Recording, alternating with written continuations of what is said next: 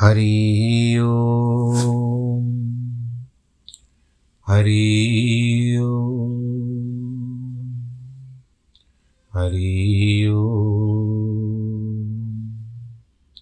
गुरुर्ब्रह्मा गुरुर्विष्णु गुरुर्देवो महेश्वरः गुरुर्साक्षात् परब्रह्म।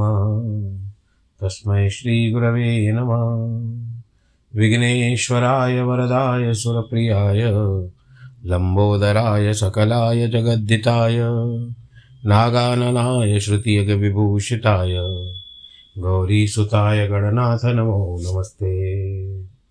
नाहं वसामि वैकुण्ठे योगिनां हृदयेन च, मद्भक्तां यत्र गायन्ति तत्र तिष्ठामि नारद। जिस घर में हो आरती चरण कमल चितलाय तहाँ हरि वासा करे ज्योत अनंत जगाए जहाँ भक्त कीर्तन करे, वहे प्रेम दरिया। तहाँ हरि श्रवण करे, सत्यलोक से आए सब कुछ दीना आपने, भेंट करूँ क्या नाथ? नमस्कार की भेंट लो, जोड़ू मैं दोनों हाथ। जोड़ू मैं दोनों हाथ। जोड़ू मैं दोनों शान्ताकारं भुजगशयनं पद्मनाभं सुरेशं, विश्वाधारं गगनसदृशं, मेघवर्णं शुभाङ्गं। लक्ष्मीकान्तं कमलनयनं, योगिविरदानगम्यं, वंदे विष्णुं भवभयहरं, सर्वलोकैकनाथं। मङ्गलं भगवान् विष्णु, मङ्गलं गरुडध्वज, मङ्गलं पुण्डरीकाक्ष। मङ्गलायस्तनोहरि सर्वमङ्गलमाङ्गल्ये शिवे सर्वार्थसाधिके, शरण्ये त्र्यम्बके गौरी। नारायणी नमोऽस्तु ते, नारायणी नमोऽस्तु ते, नारायणी नमोऽस्तु ते। श्रीमन्नारायण श्रीमन्नारायण श्रीमन्नारायण।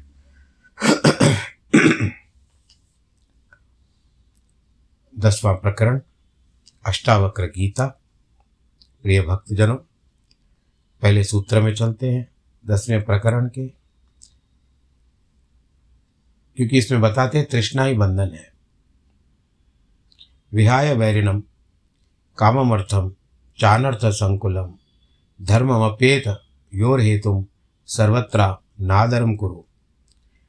अष्टावक्र जी कहते हैं, वैर स्वरूप काम को और अनर्थ से भरे अर्थ को त्याग कर दोनों के कारण रूप धर्म को भी छोड़कर तू सबकी उपेक्षा कर।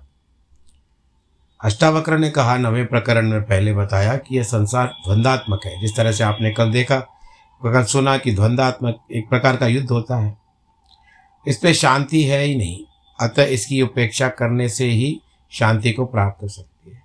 कभी कभी झगड़ा भी कर लेते हैं लोग कहते हैं, भाई, ठीक है, अभी बस सो जाओ, भगवान जी को याद करो, शांति का नाम लो और शांत बैठ जाओ।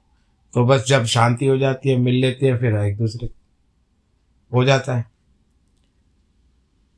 वासना का त्याग करके उसके प्रति उपेक्षा है। इसी प्रकरण में अष्टावक्र कहते हैं कि मोक्ष प्राप्ति में काम दुश्मन के समान है। जहाँ काम अर्थात कामना है, वही संसार है, तथा अर्थ अथवा धर्म संपत्ति तो अनर्थ का कारण है। संसार के सारे अनर्थों के मूल में कामना और अर्थ ही है। इन दोनों की उपेक्षा से ही मोक्ष का मार्ग प्रशस्त होता है। यहाँ तक भी अष्टावक्र इन्हें छोड़ने की बात न कह करके उसकी उपेक्षा की बात करते हैं कि ना ये प्रशंसनीय है, न निंदनीय है, बल्कि उपेक्षा के योग्य है। अब हम एक उदाहरण लेते हैं कि आपसे किसी व्यक्ति ने झगड़ा करके रखा है, या आपस में मनुमटाव है तो उस समय में आप किसी स्थान पर जाते हो निमंत्रण पर, आपको बुलाया जाता है और उस व्यक्ति को भी बुलाया जाता है। आपके मनोमटाव की तो बात आपको पता है, उसको भी पता है। तो आपको क्रोध तो आएगा, उसको देख करके ये भी आया, या आई है, जो भी स्त्री या पुरुष, जो भी आएगा। पर आप उस समय उसकी उपेक्षा कर दोगे, यानी इग्नोर तो वही बात आती है। निंदा व प्रशंसा दोनों में कामना ही है, जो वैराग्य रूप है। साथ ही अष्टावक्र ने इन दोनों के कारण रूप धर्म की अपेक्षा करने की बात कहते हैं। शास्त्रों में धर्म, अर्थ, काम, मोक्ष चारों को महत्व दिया गया है। संसार व्यक्ति को प्रथम तीन का सेवन करते हुए मोक्ष की प्राप्ति की ओर बढ़ना चाहिए। का अर्थ, काम, धर्म सब यहाँ पर मिल जाते हैं, लेकिन मोक्ष या नहीं मिलता? मोक्ष के लिए हमको इन तीनों को सहज रखना पड़ता है। तभी जाकर के मोक्ष की प्राप्ति। पर एक बात यह भी है, मेरे गुरु जी कहते थे कि देखो, यदि सांसारिक बातों में कहीं उलझ गए हो, फंस गए हो, और कोई निचोड़, रास्ता निकल आता है, उसका कोई निचोड़ निकल आता है तो आप जब उसमें से निकलते हो तो सांसारिक बंधन से निकलने को भी किसी कई जगह पर फंसे हुए हो, कोई केस चल रहा है तो कहते अभी अभी तो मोक्ष मिला है हमको अभी अभी तो मुक्ति मिली है। तो संसारिक बातों में कहीं ना कहीं जो किसी धंध से निकलता हुआ व्यक्ति होता है, अपने तकलीफ़ों से निकलता हुआ, अपने कष्टों से निकलता हुआ व्यक्ति होता है, वह कहता है मोक्ष मिला। परंतु मोक्ष की साधना अलग है। इन तीनों को सहज रखना पड़ेगा, तभी जाकर के आपको मोक्ष की साधना सहज हो जाएगी। यानी आपको क्या करना है? धर्म, अर्थ, काम को सही रखना है। संसारी व्यक्ति को प्रथम तीन का सेवन करते हुए मोक्ष प्राप्ति की ओर बढ़ना चाहिए, बता रहे हैं। क्योंकि वही जीव भी अंतिम स्थिति है मोक्ष की। किंतु मोक्ष प्राप्ति के ध्यान को हटाकर बाकी का तीन सेवन का करते रहना भोगवादी दृष्टि एवं मोक्ष का ध्यान रखकर सेवन करना भी धर्म संबंध नहीं माना माना जाता है। अष्टावक्र आत्मज्ञानी जनक को मोक्ष प्राप्ति हेतु काम तथा अर्थ के साथ ऐसे धर्म की उपेक्षा करने को कहते हैं, क्योंकि ऐसे धर्म भी धर्म नहीं है, यह बंधन के कारण है। और यह साधन मात्र था। सिद्धि मिलने पर सभी साधन छोड़ देने चाहिए। तभी होती है परम स्वतंत्रता, परम मुक्ति। भारतीय धर्म संसार विरोधी कभी नहीं रहा। उसने कभी नहीं कहा कि संसार मिथ्या है, झूठा है, नरक है, माया है। इसमें दुख ही दुख है। सुख इसमें है ही नहीं। स्त्री, पुत्र, धन, मकान, मित्र, सगे संबंधी आदि सब नरक में ले जाने वाले। इनका त्याग कर जंगल में जाओ। हिमालय की गुफा में रहो। ये सब बंधन के कारण है। इनको छोड़ने से मुक्ति हो जाएगी। ये सब बातें बताई गई है, परंतु ये उनके लिए बताई गई वास्तव में जो इनकी आयु हो चुकी है वो सबके लिए नहीं है। धर्म तो संसार को मोक्ष प्राप्ति का सबसे बड़ा साधन मानता है, जिससे रहकर मोक्ष उपलब्ध किया जाए। इसीलिए देवता भी मोक्ष प्राप्ति है तो पुनः संसार में आने के लिए ललायत रहते हैं। यह संसार की यह पाठशाला है। जिसमें अनुभव प्राप्त कर मुक्ति की साधना संभव है। किंतु इसमें आकर भोगवादी दृष्टि से मनुष्य का पतन होता है। अतः निंदा संस्कार संसार ही नहीं, इसके प्रति वासना, तृष्णा, अहंकार, कामना आदि की की गई है। इसका भी कारण यह है कि संसार व इसके भोग एवं सभी नाते रिश्ते क्षणिक है, शाश्वत नहीं है। थोड़े दिन के हैं, भारतीय आध्यात्म क्षणिक की अपेक्षा शाश्वत को महत्व देता है। भारत ने इस शाश्वत को सत्य कहा है। कि तीनों काल में स्थिर रहता है। क्षण क्षण में बदलने वाला सत्य नहीं होता। इसी कारण अष्टावक्र कहते हैं, जैसा स्वप्न में सब कुछ दिखाई देता है, किंतु उसके टूटने पर कुछ भी नहीं होता, सब शून्य हो जाता है फिर से। इंद्रजाल में कई वस्तुएँ ब्रह्मवश दिखाई जाती है। इसी प्रकार मोक्ष की इच्छा करने वाले को इस संसार को सपने के समान दिखाया जाता है।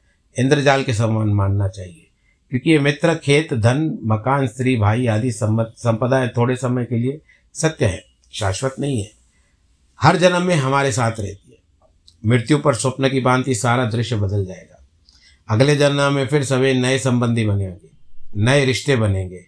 इसी प्रकार अनेक जन्मों में अनेक रिश्ते बनते जाते हैं और मिटते जाते हैं। इनमें तुम्हारा साथ देने वाला कोई भी नहीं तुम किसी का साथ दे सकोगे। चलो, हम दूसरों को तो बांधते हैं, हम किसका साथ दे सकते हैं? कोई दुख में होता है तो। ये सब तीन या पाँच दिन ही टिकेंगे, यानी क्षण भंगुर है। ज्ञानी को मोक्ष प्राप्ति के लिए इन सब की उपेक्षा करनी चाहिए। अष्टावक्र भी इन्हें छोड़कर भागने की मूर्खतापूर्ण बात नहीं कहते वे कहते हैं कि इस तथ्य का बोध हो जाना चाहिए कि पर्याप्त है। इसे बोध से ही आत्मक्रांति होती है। आगे क्या बताते हैं? कि अष्टावक्र कहते हैं कि मनुष्य अपना संसार स्वयं बनाता है। मनुष्य की तृष्णा ही उसका संसार है। परमात्मा ने मनुष्य को बहुत कुछ दिया है। आत्मा एवं शरीर जैसी बहुमूल्य वस्तु उसे दी है, किंतु इस आत्मा के अज्ञान से वह भिखारी की तरह संसारी विषयों को चाहता रहता है। उनको प्राप्त करने की अंधी दौड़ में पड़ जाता है। उससे निरंतर दुखी होता है। यह प्राप्त पदार्थों से अधिक प्राप्त करने की इच्छा करता है और अप्राप्त की प्राप्ति की इच्छा में वह निरंतर दौड़ धूप करता है। उसकी तृष्णा कभी शांत नहीं होती। जिसे संसार में सुख दुखों का अनुभव करता है। अष्टावक्र कहते हैं, जहाँ जहाँ तृष्णा है, वहाँ वहाँ संसार का ज्ञान है। आगे कहते हैं कि तृष्णा मात्र ही बंधन है, अन्यथा संसार में कोई बंधन नहीं है। यह संसार, नाते, रिश्ते, देहाभिमान, धन, संपत्ति आदि बंधन इसके लिए है कि इनमें से कुछ पाना चाहते हैं। इनमें से अपने को अधिक से अधिक भरना चाहते हैं। इन सब के मूल में तृष्णा ही है। यदि तृष्णा का नाश हो जाए तो वह मुक्ति ही है। मुक्ति के लिए जो कुछ करना नहीं पड़ता। अष्टावक्र इस तृष्णा, नाश का भी उपाय बताते कहते हैं कि संसार मात्र से अनासक्त होने से तृष्णा का नाश हो जाता है। एवं इसके नाश से निरंतर प्राप्ति और तुष्टि होती है। संसार से तृष्णा छोड़ने से ही भीतर का जो बहुमूल्य है, ज्ञात होने लगता है। उसी से मनुष्य की तुष्टि होगी। सांसारिक पदार्थों से तुष्टि तुष्टि तो हो नहीं सकती। सब कुछ प्राप्त करके भी भीतर खालीपन का अनुभव होता रहेगा।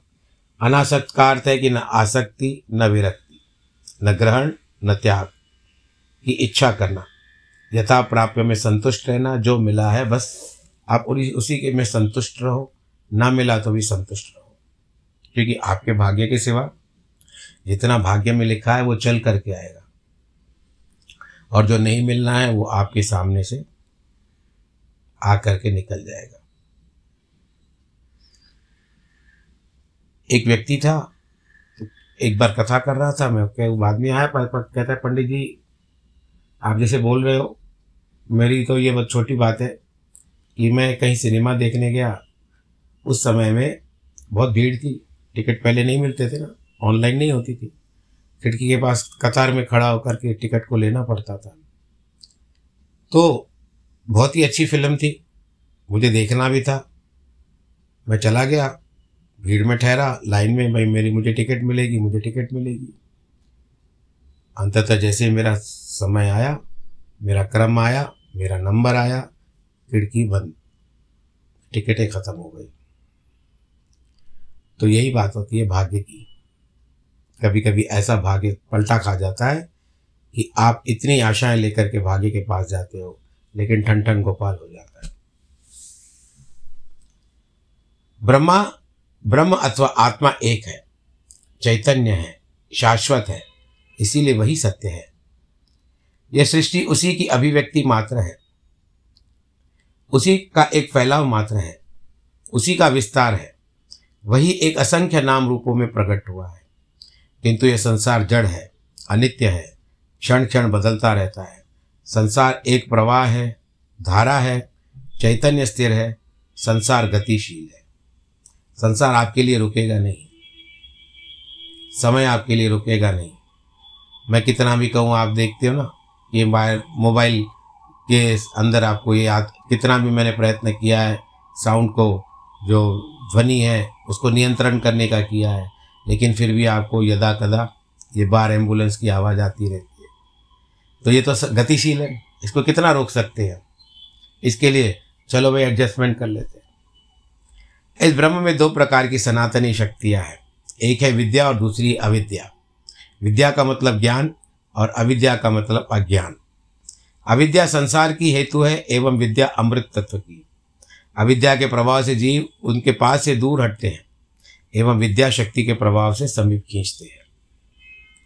इस अविद्या के प्रभाव से ही मानव का मलिन अंतकरण बहुमुखी, वासना द्वारा चलित होकर भोग के मार्ग पर प्रवृत्त होता है प्रवृत्त होता है। बंधन दशा को प्राप्त करता है, किंतु मानव मात्र के हृदय में सत्य, प्रेम, पवित्रता, साधुता, त्याग, वैराग्य, करुणा, दया आदि के जो भाव है ना, वे विद्या शक्ति के कारण है और यही अमृत तत्व है। अष्टावक्र जनक को यही कह रहे हैं कि तू शुद्ध चैतन्य है, आत्मस्वरूप है। इसीलिए तो नित्य एवं शाश्वत है। तथा संसार से जड़ है, असत्य है, नष्ट होने वाला है। यह अविद्या भी संसार की नष्ट होने से असत्य है। ऐसा जानकर कि तो इस असत से क्या जानने की इच्छा रखता है? अर्थात अब तेरे लिए जानने के लिए कुछ शेष नहीं बचा है। तो पूर्ण ज्ञान को प्राप्त हो चुका मनुष्य पैदा होता है, बड़ा होता है, पढ़ता है, नौकरी करता है, या अपना व्यापार करता है, धन कमाता है, विवाह करता है, बच्चे उत्पन्न होते हैं, घर बसाता है, एवं सब में उसकी आसक्ति रहती है, क्योंकि इन्हें वह अपना समझता है। इनके साथ उसकी अनेक अपेक्षाएँ भी, अपेक्षाएँ जुड़ी रहती है। किंतु उस आसक्ति के होते हुए भी मृत्यु के समय सब छूट जाते हैं। इन्हें बचाने का मनुष्य उपाय कर सकता है, लेकिन बचा नहीं पाता। फिर नए जन्म में ये सब कुछ करता है। किंतु अज्ञानवश यह नहीं समझ पाता कि मेरी आसक्ति का त्याग ही ज्ञान है।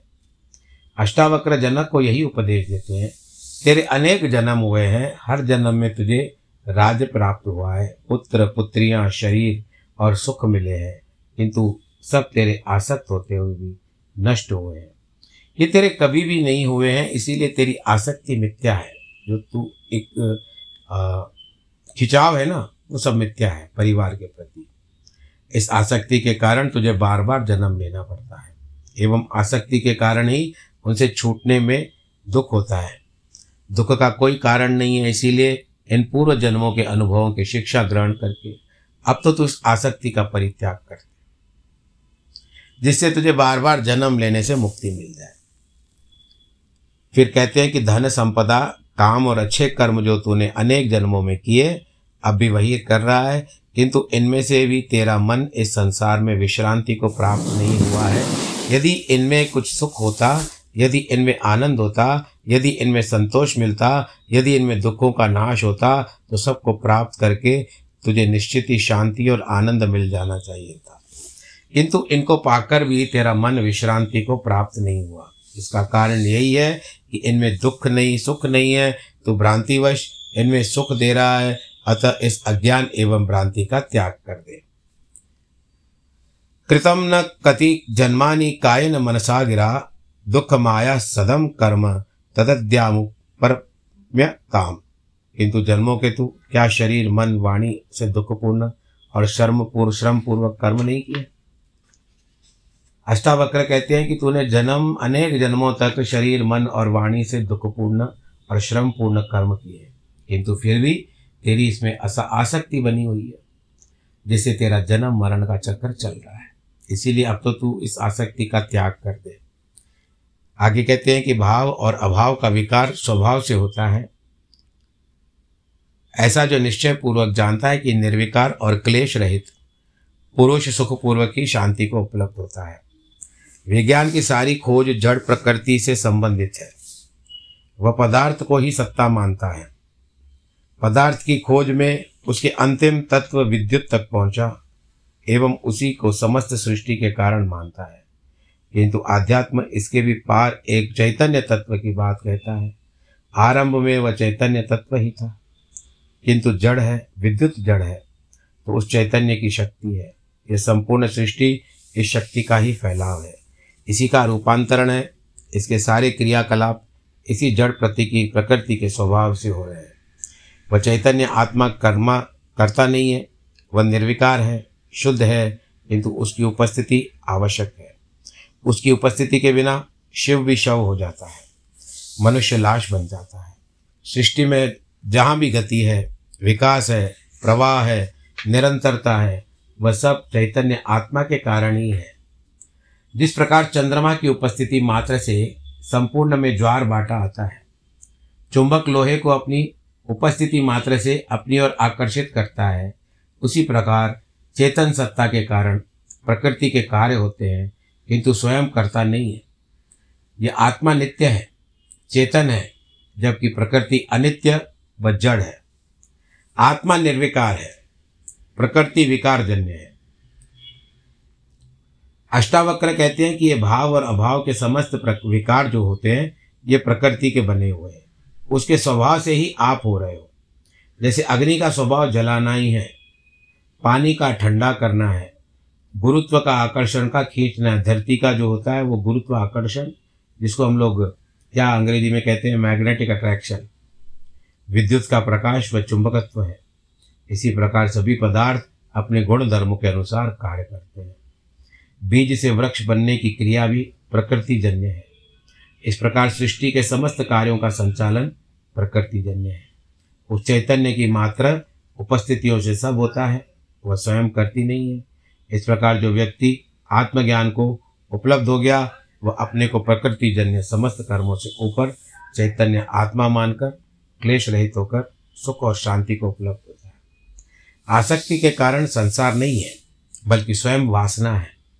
तृष्णा है, कामना है, कुछ प्राप्त करने की इच्छा है। स्वयं का स्वार्थ ही आसक्ति का कारण होता है। आसक्ति के दो का होता आवश्यक है, शरीर, मकान, स्त्री, पुत्र, संबंधी आदि को हम मिथ्या, भिन्न मान, मिथ्या नहीं, भिन्न मानते हैं, जिसमें आसक्ति होती है। यदि एक ही है तो कौन किसमें आसक्ति रखेगा? इसके लिए कहते हैं, इस सृष्टि में कई भिन्नता है ही नहीं। वही एक चैतन्य सत्ता विभिन्न रूपों में प्रकट हुई है। यह संपूर्ण सृष्टि ही ईश्वर है। सभी उस पर चैतन्य का विकास एवं फैलाव है। जिस आत्मा का अनुभव हो गया, वही एक निश्चय पूर्वक जानना चाहिए। जब संपूर्ण सृष्टि में एकत्व का बोध हो जाता है, तभी सब आशाएँ, अपेक्षाएँ, तृष्णा आदि सब नष्ट हो जाती पर ऐसा सुना नहीं है। जहाँ तक मैं समझता हूँ, आप भी ने आसक्तियाँ तो रहती है। कहीं ना कहीं एक छोटा सा एक बिंदु मात्र तो रहता ही है। एक सॉफ्ट कॉर्नर तो होता ही है। कितना भी त्याग कर दो, भगवान न करे जिसको डायबिटीज़ हो जाती है तो डॉक्टर उसको मीठा खाने को मना करते तो क्या रुकता है वो? कहता है कि मैंने बंद कर दिया है, मैंने नहीं खाता हूँ, पर कहता है थोड़ा बहुत ले लेता हूँ। अब नहीं भी चल पाता है, विषय नहीं छोड़ता। जो ईश्वर को जान लेता है, वही सब है, जो मिला है, वह उसी का है, जो छूटता है, वह भी उसी का है। त्याग अपने आप हो जाता है। विपत्ति और संपत्ति देव योग के समय समय से पर ही आती है। ऐसा निश्चय वाला पुरुष सदा संतुष्ट स्वस्थ इंद्रिय न हुआ तो कामना करता है, न शोक करता है। कि जो मिला प्रभु की इच्छा, न मिला तो भी प्रभु की इच्छा। भारतीय धर्म की मान्यता बड़ी अनूठी एवं वैज्ञानिक है। सब कुछ देव योग पर समय पर होता है। समय से पहले कुछ नहीं होता। माली सींचे सौ गड़ा ऋतु आए फल हो गीता में इसके लिए कहा है कि कर्म पर तेरा अधिकार है, फल पर नहीं है। फल तो ईश्वर के अधीन है। भाग्य में जो जैसा लिखा है, वैसा ही होगा। ये भारतीय धर्म का अंग है, ये धारणा है। इससे जीवन में कोई तनाव नहीं है, अशांति नहीं है। भौतिक सुख समृद्धि के अभाव में वो प्रसन्नचित है, आनंदित है। नाचता कूदता है। पश्चिम समय में पूर्व ही प्राप्त करना चाहता है। सब कुछ अपनी इच्छा के अनुसार प्राप्त करना चाहता है, किंतु ऐसा होता नहीं। मशीन के साथ यह संभव है कि, किंतु मनुष्य के साथ संभव नहीं है। इसीलिए सब भौतिक सुविधाओं के संपन्न होते हुए भी पश्चिम बेचैन और तनावग्रस्त है। पागलों की संख्या बढ़ती जाती है। आत्मिक शांति नष्ट हो रही है। इसी कारण मात्र इतना है कि सृष्टि के चैतन्य के नियमों से अपरिचित है। उसका सारा ध्यान भौतिक नियमों की जानकारी पर ही केंद्रित हो गया। समय समय पर आने पर भी होता है कि पहला करने का कोई उपाय नहीं है। समय पर वृक्ष खिलते हैं, समय पर फल आते हैं। बच्चे का जन्म नौ महीने के बाद ही होता है, क्योंकि वो परिपक्व होकर के निकलता है। काम भावना चौदह वर्ष के बाद ही आती है। समय पर फ़सल पैदा होती है। सृष्टि का हर कार्य एक निर्धारित समय पर होता है। मनुष्य इससे पहले उसे कर नहीं सकता। यह प्रतीक्षा मात्र कर सकता है, इसी प्रकार वर्षा तो यदा कदा हो जाती है, परंतु जो चार महीने की वर्षा होती है, वो तो उससे पहले नहीं आती, वो ऋतु में ही आती है। सब ऋतुएँ अपने समय से आती है। आप शीतकाल में गर्मी का अनुभव नहीं कर सकते, ठंड पड़ेगी। और गर्मी में आप ठंड का अनुभव नहीं कर सकते, क्योंकि गर्मी पड़ेगी, उष्णता लगेगी। सभी कार्य दैव योग से होते हैं। ये सब परिस्थितियाँ अनुकूल होती है, तभी कार्य होता है। ईश्वर न करता है, न दयालु है। उसके सारे कार्य प्रकृति की सहायता से होते हैं जिसके अपने नियम हैं। वह किसी पर दया करके अपने नियम बदलती है न रुष्ट होकर दंड देती है। मनुष्य के शुभ, अशुभ कर्म भी ईश्वर नहीं कराता। न उनके कर्मों का हिसाब रखता है, न उनका अच्छा बुरा फल देता है। ये सभी कार्य प्रकृति अपने आप करती है। प्रकृति में सभी प्रकार के पदार्थों में बीज सूक्ष्म रूप में विद्यमान है। किंतु अनुकूल परिस्थितियाँ प्राप्त करने पर उत्पन्न होती है। जिस काल में उसकी परिस्थिति निर्मित हो जाती है, उसी काल में पनप उठते हैं, जैसे बीज में पूरा वृक्ष विद्यमान हो जाता है। किंतु उचित भूमि, खाद, जलवायु, पानी को पाकर भी वृक्ष बनता ही है। केवल बीज होना ही पर्याप्त नहीं है, इसी को दैवयोग कहते हैं। मनुष्य कर्मों के फल को भोगता है। यही ईश्वर का न्याय है। इसीलिए अष्टावक्र कहते हैं कि विपत्ति और संपत्ति देव योग से ही समय पर आती है। आपातकाल आ जाता है, विपत्ति आ जाती है। अभी जैसे श्रीलंका में जो घटनाएँ हो रही हैं, सब विपत्ति हो रही है वहाँ पर। तो ये कितनी तकलीफ़ में चल रहे हैं बेचारे वहाँ पर। कितनी त्राही, कितना त्राहीमाम बचा बचा हुआ है वहाँ पर। जिस ज्ञानी को ऐसा निश्चय हो जाता है कि वह सदा संतुष्ट एवं स्वस्थेंद्र रहता है, तथा किसी का कामना करता है, न अप्राप्त अथवा वस्तु के नष्ट होने पर शोक करता है, वह हमेशा मानसिक तनावों से बचा रहता है। स्वस्थेंद्रिय के लक्षण है कि उनमें विपरीत अज्ञानी अपने कर्म का निश्चित समय फल से पूर्व ही प्राप्त करना चाहते हैं। किंतु उसकी इच्छानुसार कार्य व फल न होने पर तनावग्रस्त रहेगा। जिस तरह से आपने सुना है ना कि सोने का अंडा देने वाली मुर्गी को लालच में आकर मार दिया जाए कि मैं सारे सोने के अंडे इसमें से निकाल दूँ तो मूर्खता ही है। वो भी गया हाथ से, यहाँ से भी गई। मुर्गी भी मर गई और अब उसके बाद आगे उसको सोना भी नहीं मिलेगा। ये कहावत है सुख, दुख एवं जन्म मृत्यु भी दैव योग से होती है। मनुष्य के अधिकार में नहीं है। यदि मनुष्य के अधिकार में होता है तो दुख और मृत्यु से हमेशा के लिए मुक्त हो जाता है। किंतु वह कर नहीं सका। वह केवल भोगता है। अतः ज्ञानी इन्हें देवयोग से होते हैं। ऐसा निश्चय करके करने योग्य कर्म है। उन्हें ही देखता हुआ प्रयास रहित कर्मों को करता है, जिससे वह उसमें लिप्त नहीं होता। दैव योग से होना मानने के लिए कारण कर्तापन से मुक्त हो जाता है, अहम भावना से मुक्त हो जाता है। उसे परम शांति मिलती है, एवं उन कर्मों में लिप्त नहीं होता। जल कमलवत होता है, वह दृष्टा मात्र रह जाता है। ऐसे कर्म करने से श्रम नहीं होता, आनंद मिलता है। तब तनाव से मुक्ति हो जाती है, चिंता से मुक्त रहता है। हार, जीत, लाभ, हानि, जय, पराजय, सफलता, असफलता, सब उसी का है। मैं केवल उपकरण मात्र हूँ, निमित्त मात्र हूँ। आप स्त्री लेते हो, जिसको प्रेस कहते हैं, स्त्री यानी जो गर्म होती है, स्त्री करते हो वस्त्रों पर। स्त्री का कार्य है गर्म होना और उनको कपड़ों को जो सिलवटें निकालना। बाकी क्या लेते हो, वो स्त्री का काम नहीं है। वो तो केवल उपकरण है। इसके विपरीत अज्ञानी स्वयं को कर्ता मानकर फलेच्छा से काम करता है। और उसकी फिर नहीं होता है तो दुख ही हो जाता है। ये एक मनोवैज्ञानिक सत्य है, साथ ही आध्यात्मिक सत्य भी है। ऐसा कर्म करने वाला ज्ञानी कर्म फल का भोगता नहीं होता। ज्ञान को उपलब्ध हुआ व्यक्ति फल की कामना रहित तो होकर कर्म करता है। उनके कर्म मानव मात्र के कल्याण के लिए होते हैं।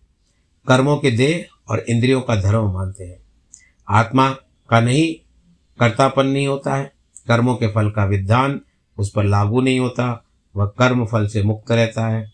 भारतीय आध्यात्म इसी कारण से दैवयोग, भाग्य, ईश्वर, फलेच्छा से त्याग आदि विशेष ज़ोर देता है, जिसमें शांति से जी सके, चिंताओं और परेशानियों से और तनाव से मुक्त हो सके। तो ये जो थी कथा, आज की यहाँ पर हम विश्राम देते हैं कथा को।